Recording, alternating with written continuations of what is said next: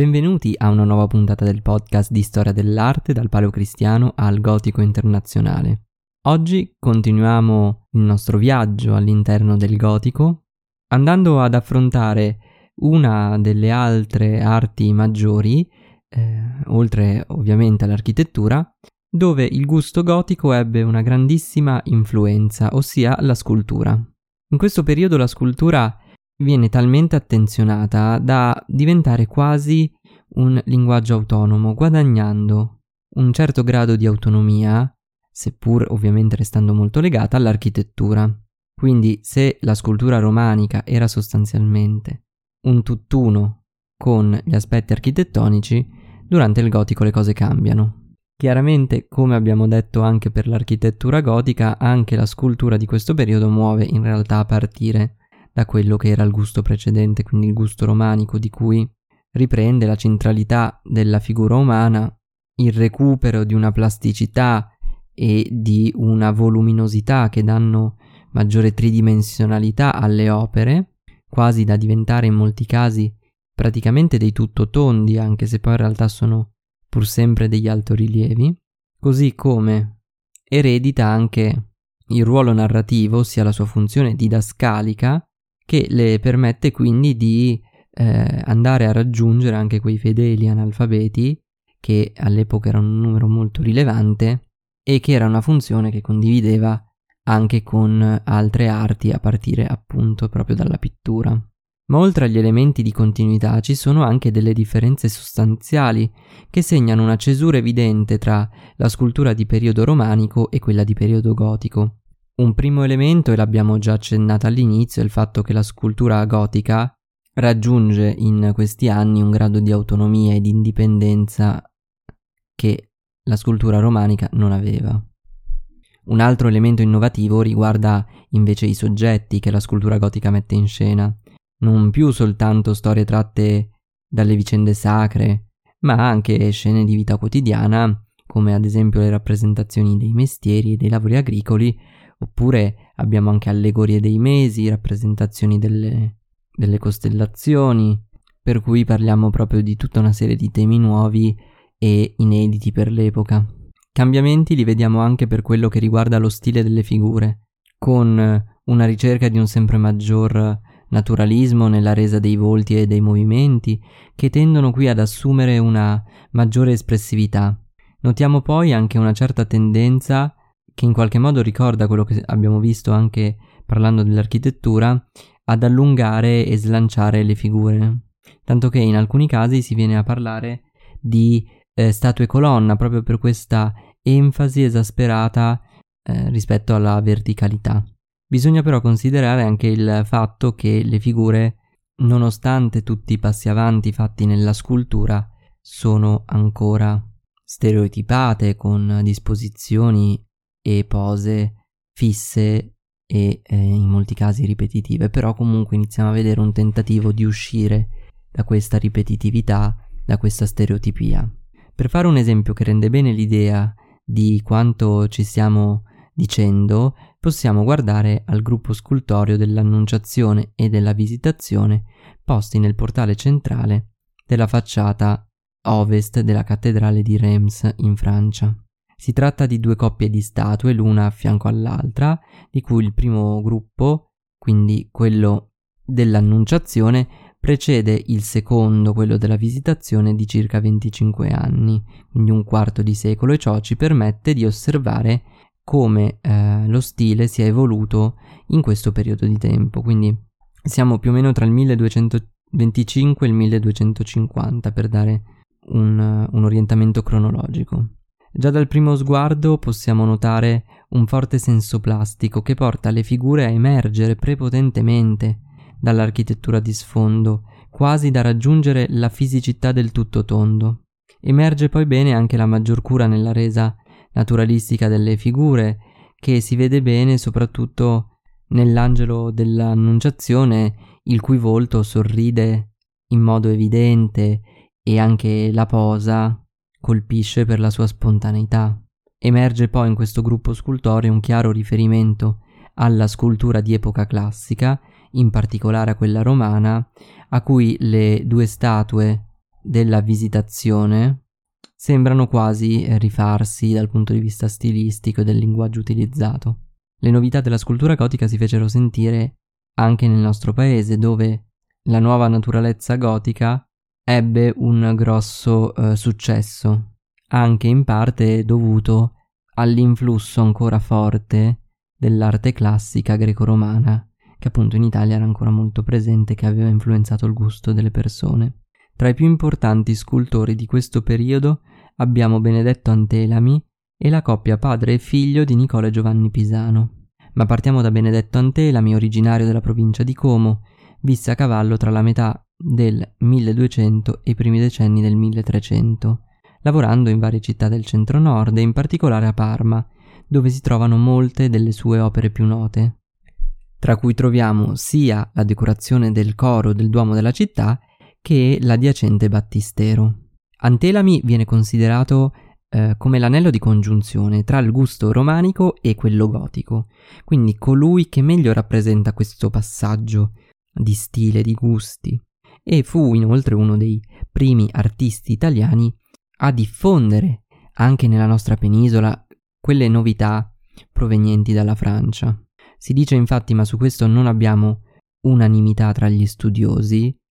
che Antelami si sarebbe formato proprio in Francia, in particolare ad Arles. Altra caratteristica importante dell'Antelami è che è uno dei pochi artisti di questo periodo di cui ci sia pervenuto il nome. Infatti è lui stesso che in alcune opere si firma e se noi pensiamo al ruolo anche sociale che l'artista aveva in questo periodo, ci rendiamo conto che è una grande novità perché e in questo periodo l'artista era quasi considerato come un artigiano, non aveva una personalità così importante come oggi, non, non, non si seguiva la ricerca di un'unicità, di un'esemplarietà dell'artista e quindi questo ha portato a un'anonimizzazione dell'arte di questo periodo, mentre con l'Antelami torna un po' di personalismo nel campo dell'arte, quindi tornano i nomi, tornano le firme. Questo è molto importante anche perché ci ha permesso di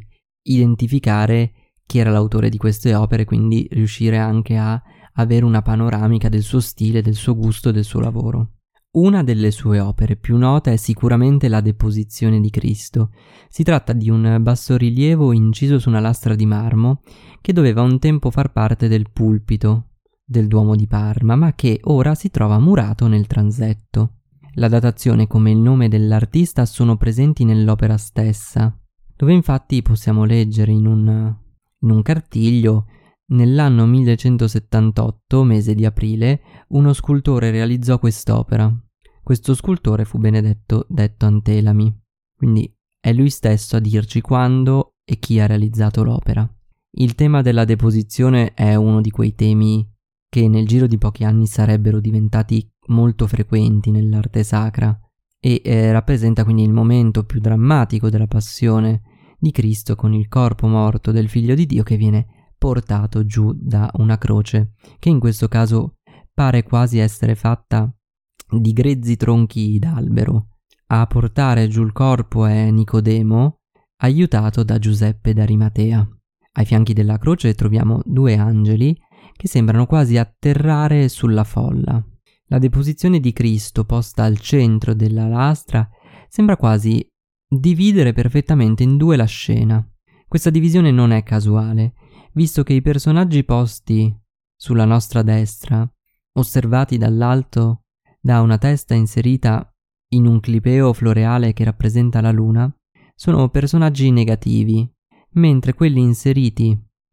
sulla nostra sinistra, illuminati dal sole anch'esso clipeato, sono quelli positivi. Tra i primi, quindi tra i personaggi positivi, troviamo la personificazione della sinagoga, mentre abbassa la testa spinta da uno degli angeli, in segno di sottomissione, e troviamo anche alcuni soldati romani, mentre tra i personaggi positivi risultano tra gli altri la Madonna, la personificazione della Chiesa, San Giovanni e Maria Maddalena. La composizione visivamente si basa tutta sull'alternarsi di linee verticali e orizzontali che riprendono la costruzione fortemente geometrica della deposizione e dei due angeli ai lati.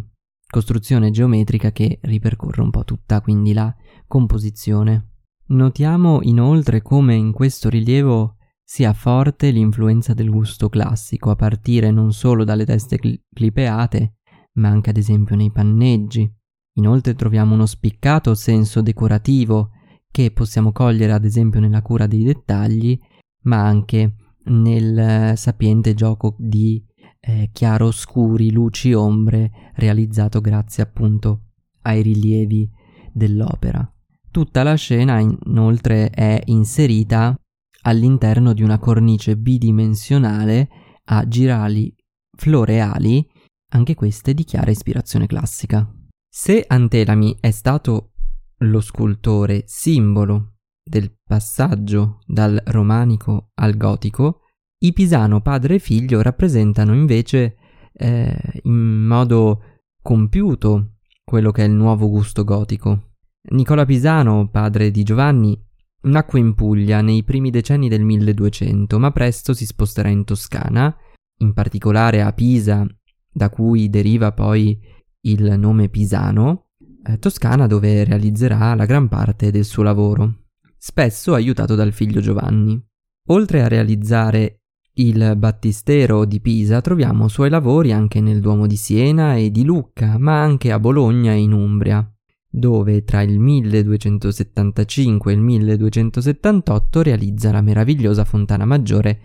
di Perugia, una delle prime grandi fontane monumentali del paese. L'opera che forse rappresenta al meglio lo stile, il linguaggio, il gusto di Nicola Pisano è il monumentale pulpito in marmo di Carrara del Duomo di Siena. Realizzato tra il 1265 e il 1268, il pulpito venne inizialmente ritenuto opera del figlio Giovanni, ma grazie alla ricerca d'archivio si è potuto stabilire con certezza l'attribuzione al padre. Giovanni Pisano non è però del tutto estraneo a quest'opera in quanto insieme agli altri aiutanti del padre, tra cui lo scultore Arnolfo di Cambio, uno scultore anch'esso molto importante ma che per questioni di tempi non riusciamo a trattare, comunque anche diede un contributo eh, non indifferente. Prima di cominciare la descrizione, per chi non sapesse cosa, cosa intendiamo con pulpito, si tratta di quella piattaforma spesso rialzata dal quale il prete compie la predicazione durante la messa. Questo per contestualizzare quindi di cosa stiamo parlando. Comunque, il pulpito del Duomo di Siena è un pulpito ottagonale, sorretto da nove colonne corinzie, originariamente anch'esse in marmo ma successivamente rimpiazzate da colonne di diaspro, di cui otto poste agli spigoli della pianta e una posta nel centro. Otto di queste colonne si appoggiano su sculture di leoni e leonesse che noi chiamiamo leoni stilofori, mentre sotto quella centrale troviamo la rappresentazione allegorica delle sette arti liberali, che sono grammatica, retorica, dialettica, aritmetica, geometria, musica e astronomia, a cui si aggiunge anche la figura della filosofia. La scelta di rappresentare queste discipline, queste allegorie, è giustificata dal fatto che esse, essendo arti nobili, eh, sono in grado di elevare l'uomo verso Dio. Sopra le colonne, poi, in corrispondenza, in corrispondenza degli spigoli dell'ottagono, troviamo rappresentate figure sedute, rappresentanti allegorie delle virtù. Dai capitelli corinzi partono poi degli archetti a tutto sesto trilobati, nei cui pennacchi quindi in quelle parti triangolari che noi troviamo in alto ai lati dell'archetto, ci sono coppie di figure a rilievo rappresentanti profeti ed evangelisti, questi ultimi riconoscibili per i loro simboli, quindi leone per San Marco, toro per San Luca, aquila per Giovanni e angelo per Matteo. A livello superiore del pulpito, sui pannelli laterali eh, sono rappresentate scene tratte dalla storia della vita di Gesù e dal giudizio universale. I rilievi sono riempiti di personaggi. tutti gli spazi sono occupati. Questi personaggi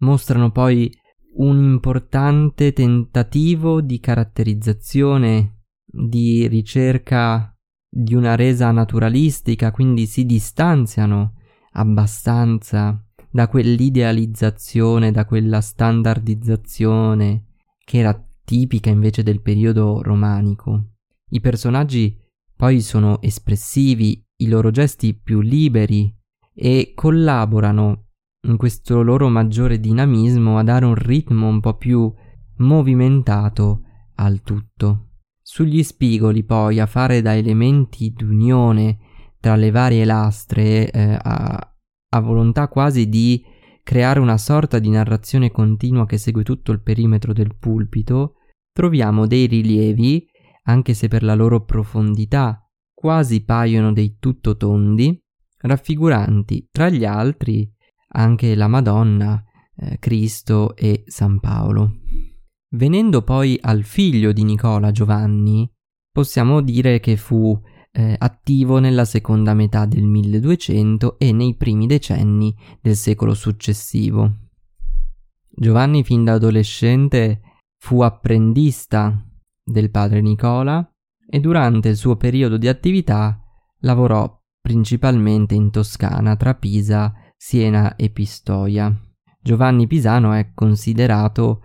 uno dei più importanti artisti del XIII secolo e tra eh, le sue opere più importanti, nonché tra le più note, c'è sicuramente il pulpito del Duomo di Pisa.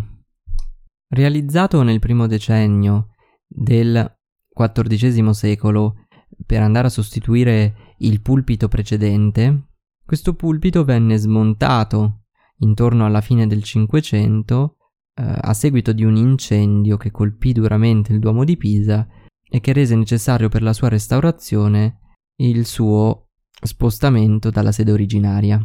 I pezzi del pulpito vennero però conservati separati e a lungo eh, rimasero in questo stato. Solo nel 1926, quindi molti secoli dopo, si decise finalmente di ricomporlo, ma avendo una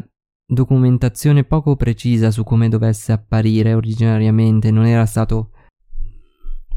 nel momento dello smontaggio predisposto anche una sorta di manuale per riuscire poi a ricomporlo esattamente come era. Ecco, quindi avendo poche certezze si è cercato di essere il più fedeli possibili, anche facendo utilizzo di quelle descrizioni indirette per così dire, quindi ad esempio descrizioni di visitatori che ne fanno una sommaria descrizione.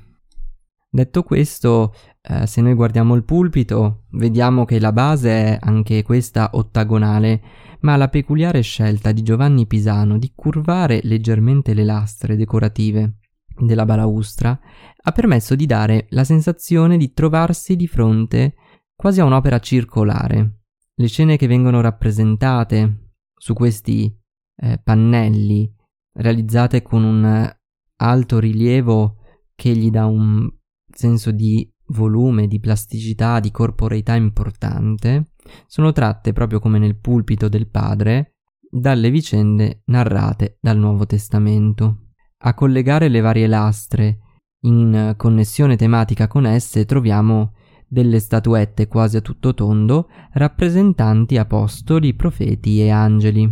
Come abbiamo detto, questi pannelli sono realizzati ad altissimo rilievo con queste figure che escono possentemente dalla pietra, grazie anche a un fortissimo effetto di chiaroscuro, di luci e ombre che accentuano ulteriormente questa plasticità. A sorreggere questa enorme, monumentale e anche pesante struttura troviamo nove sostegni, otto agli angoli e uno al centro, proprio come la struttura del pulpito che abbiamo visto prima. Quattro di questi sostegni sono colonne di porfido, di cui alcune appoggiate su leoni stilofori, che furono queste quattro colonne donate da Mussolini al tempo del riassemblamento dell'opera, mentre le restanti eh, cinque sono composte da cariatidi e telamoni, quindi figure maschili e femminili che fanno da eh, sostegno alla struttura. Dai capitelli corinzi di questi sostegni si aprono delle mensole decorate a volute molto raffinate che vanno a sostituire eh, gli archetti che avevamo visto nel pulpito precedente. Al centro di queste mensole troviamo delle statuette rappresentanti le sibille che annunciano la venuta di Gesù. Alla base della struttura troviamo inoltre un cartiglio molto interessante nel quale si riporta il nome dell'autore e in cui viene detto anche che lo scultore non ebbe nessun aiuto nel realizzare questa immensa opera, quindi non solo un autore consapevole del ruolo che ha, consapevole dell'importanza, della nuova importanza che gli artisti iniziano ad avere, che quindi si firma, quindi certifica la proprietà, la paternità dell'opera e ci dà anche delle informazioni importanti su come quest'opera è stata realizzata. Quindi è interessante notare come siamo anche proprio in una fase di passaggio su quello che riguarda il ruolo sociale dell'artista. Detto questo, ciò che sicuramente colpisce di quest'opera è l'organicità e la coerenza del suo apparato decorativo, i cui vari elementi vanno a unirsi, collegarsi tutti in un unico armonico, che dimostra anche una grandissima capacità non solo scultorea, ma anche di progettazione e di immaginazione da parte eh, del Pisano. Avete ascoltato un episodio della storia dell'arte spiegata facile, un podcast di Luca Bellinzona e parte del progetto editoriale del Ramo d'Oro. Ti invito a seguire il podcast per non perdere le prossime puntate e a seguire il progetto del Ramo d'Oro anche su Instagram, dove troverai approfondimenti e contenuti esclusivi. Grazie e al prossimo episodio.